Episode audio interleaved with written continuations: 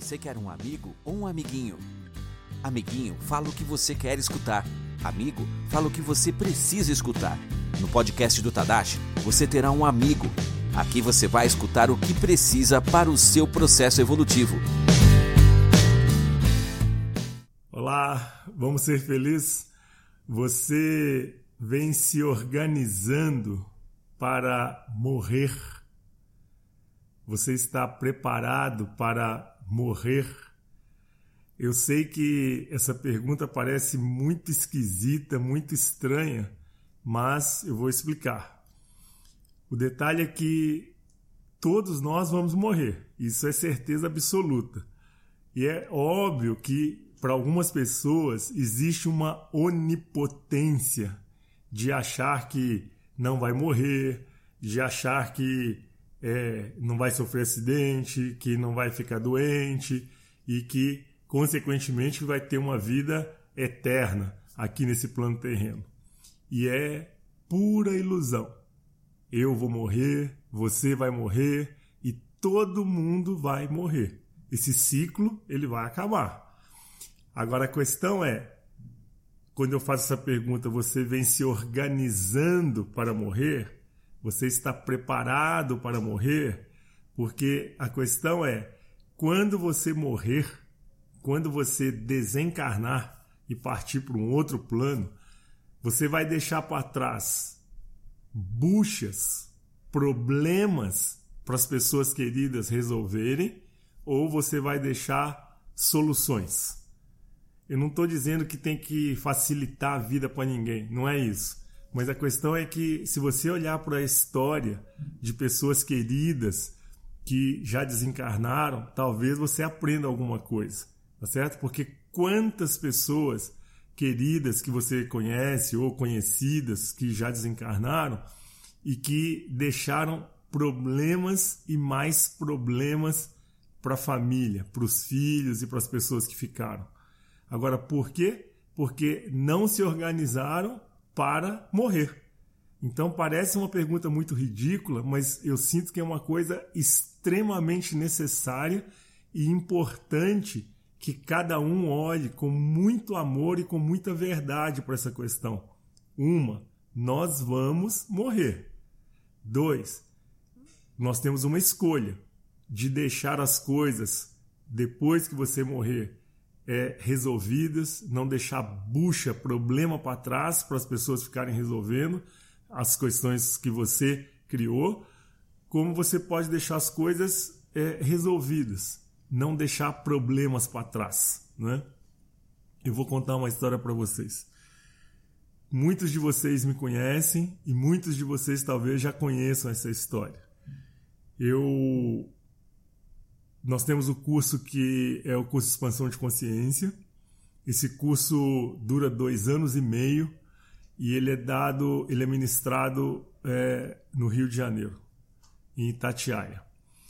E há muitos anos atrás, na volta desse curso, é, tinha o doutor Estélio e a doutora Graça que trabalhavam comigo, eram dois terapeutas, eles eram casados. E no domingo, é, na hora de ir embora, a gente sempre almoçava e vinha embora.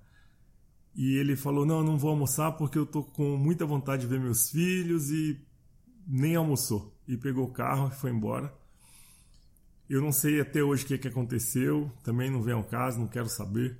O fato é que, num determinado trecho da Dutra, ele atravessou a rodovia Dutra para contramão e entrou de frente com, com um ônibus.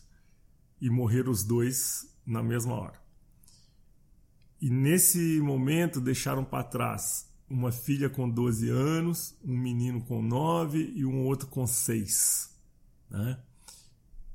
E as crianças não sabiam absolutamente nada da vida deles. Mas é nada versus nada. Aí você vai falar, ah, mas um menino de seis anos tinha que deixar preparado para quê?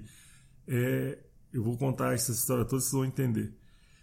E foi o primeiro enterro de casal que eu é, vivenciei. Eu nunca tinha ido num enterro de casal.